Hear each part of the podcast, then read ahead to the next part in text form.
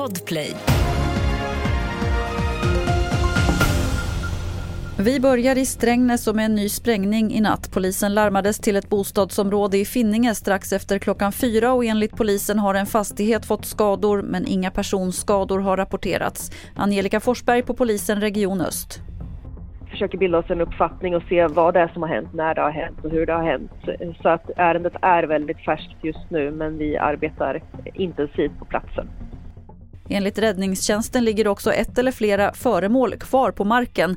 Ett stort område är avspärrat och runt 50 personer har behövt lämna sina hem. Det har gått ett år sedan Turkiet och Syrien skakades av två kraftiga jordbävningar på rad. Över 50 000 personer dog och runt en och en halv miljon förlorade sina hem. Då lovades stöd utifrån och Turkiets president Erdogan sa att de förstörda städerna skulle återuppbyggas snabbt. Men många lever fortfarande i tält under extremt svåra förutsättningar.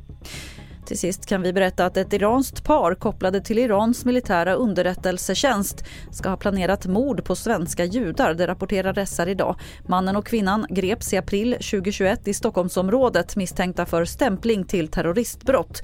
Enligt SR är paret hemliga iranska agenter med långtgående planer på mord i Sverige.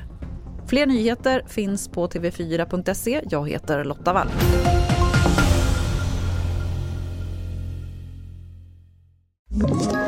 Ett poddtips från Podplay. I fallen jag aldrig glömmer djupdyker Hasse Aro i arbetet bakom några av Sveriges mest uppseendeväckande brottsutredningar. Går vi in med hemlig telefonavlyssning och, och då upplever vi att vi får en total förändring av hans beteende. Vad är det som händer nu? Vem är det som läcker? Och så säger han att jag är kriminell, jag har varit kriminell i hela mitt liv men att mörda ett barn, där går min gräns. Nya säsongen av Fallen jag aldrig glömmer på Podplay.